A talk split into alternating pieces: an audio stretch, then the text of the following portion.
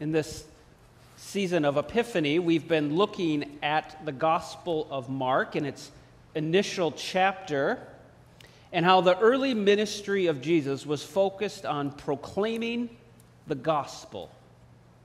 That the kingdom of God is upon you. That was what Jesus said. And to repent and to believe in the good news. That this message to proclaim that God's promises were being fulfilled. And in the Gospel of Mark, there's this fun little uh, aspect where the demons understand who Jesus is, but he says, don't tell anybody. It's kind of wait till the appropriate time for it to be fully revealed that, yes, the kingdom of God is upon us, and yes, it is in Christ that we see this happening. So, Jesus' ministry is one where he goes from town to town proclaiming the gospel. And along the way, he meets people who are in need of healing, whether it's the fever that Simon's mother in law is afflicted with, or, or demons, or blindness, or whatever the case might be in mind, body, and spirit, we see that as Jesus proclaims the gospel, he heals people as well. Now, when the Apostle Paul, which we heard from 1 Corinthians today, talks about proclaiming the gospel, he means the same thing as Jesus, but he also means that in Christ's death and resurrection, we have the promise of eternal life. That that central message, that we have the promise of eternal life, and it's not about our good works, it's a gift of grace by grace through faith. That this is the central message of the gospel, and it is meant, just like Jesus, to be shared. It is good news. That is literally what the word gospel means good news. It is good news that we want to share with the world. That same commission that Paul talks about is one that we, as baptized people of faith, share. That we too have a calling to proclaim the gospel, to share the good news. That it's not about being good enough or earning our way, it's a gift of grace, and that we have the promise of eternal life and the promise of God's Holy Spirit right here, right now. Now, what I find inspiring about Paul, Paul sometimes gets a hard time in modern day listeners, but I find there's much to be commended. And in this particular chapter, chapter 9 of 1 Corinthians, Paul says something amazing. He says, I have this commission, I've been entrusted to share this message, and I don't do it for personal gain. I do it in order, and we may phrase this differently, to win people for Christ. And he says, to, to the Jews, I came, I became a Jew. To those under the law, I followed the law. To those not under the law, I didn't follow the law. To the weak, I became weak. In order that in proclaiming the gospel, that I by all means might win some.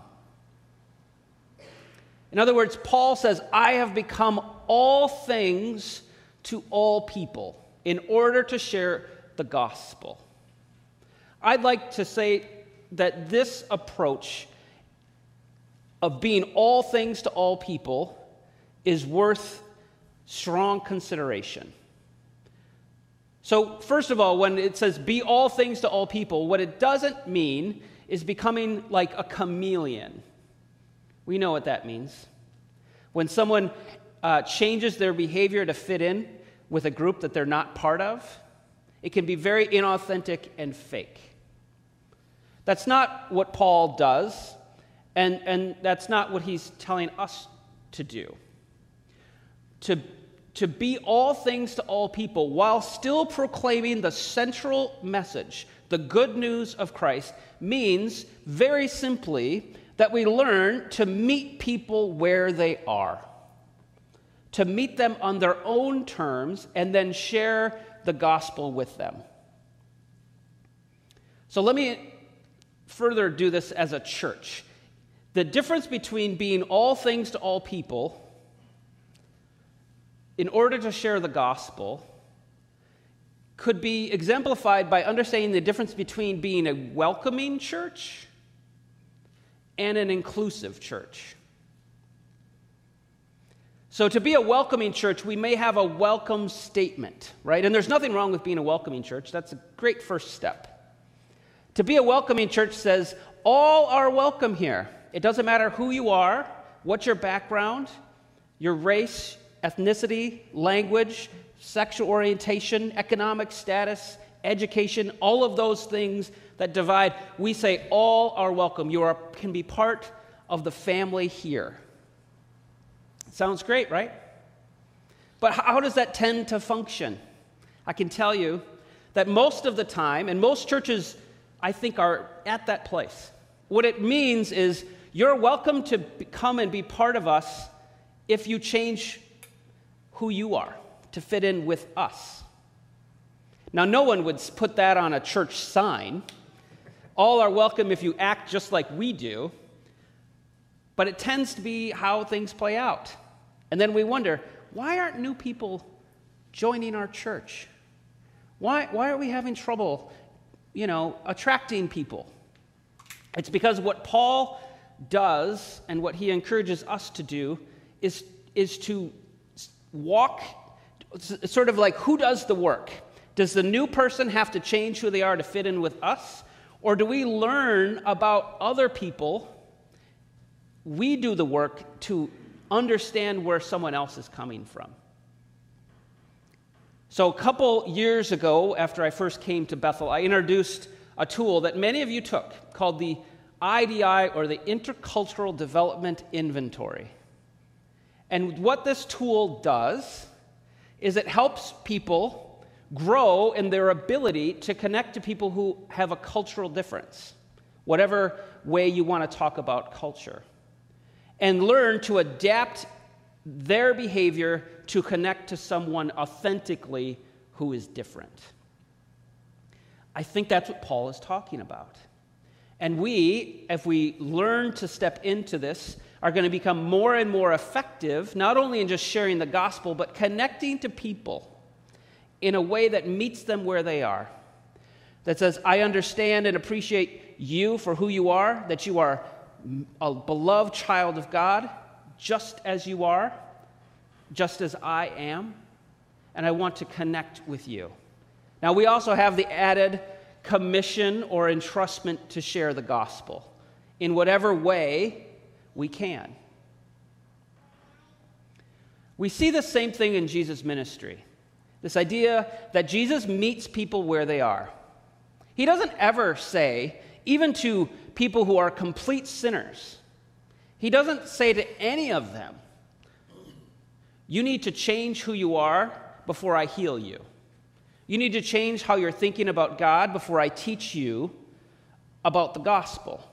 He meets people where they are and allows God's amazing love and grace to shape them on their journey. The same is true for us.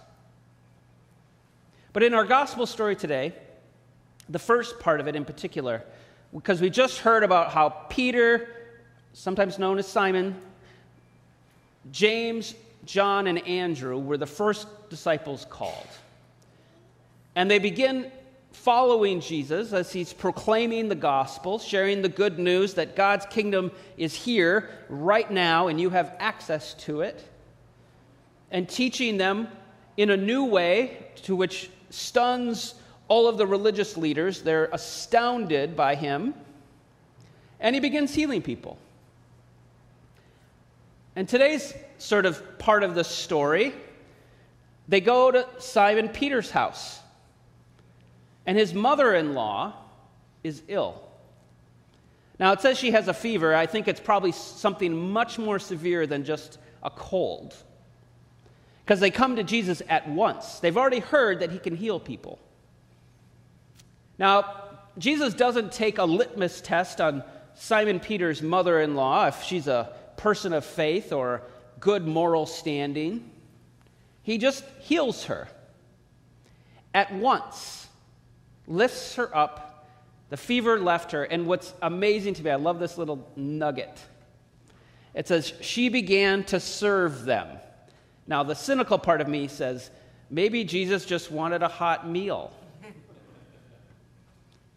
But I would maybe spin it a different way because the word there, she began to serve them, literally is minister. She began to minister to Jesus and the disciples. To serve them a meal, yes, but it's part of a ministry.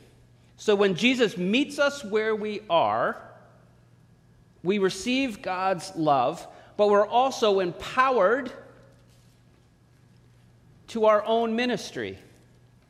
Part of that is sharing the good news, but part of it is also serving the basic needs of those we meet those who are hungry, those who maybe need shelter, those who need a compassionate ear to listen. This gospel message, this good news of Jesus, is worth sharing. It's worth receiving first for ourselves, and we need reminders of it all the time but we also want to share it. Whether that's through our words, our actions, our very lives.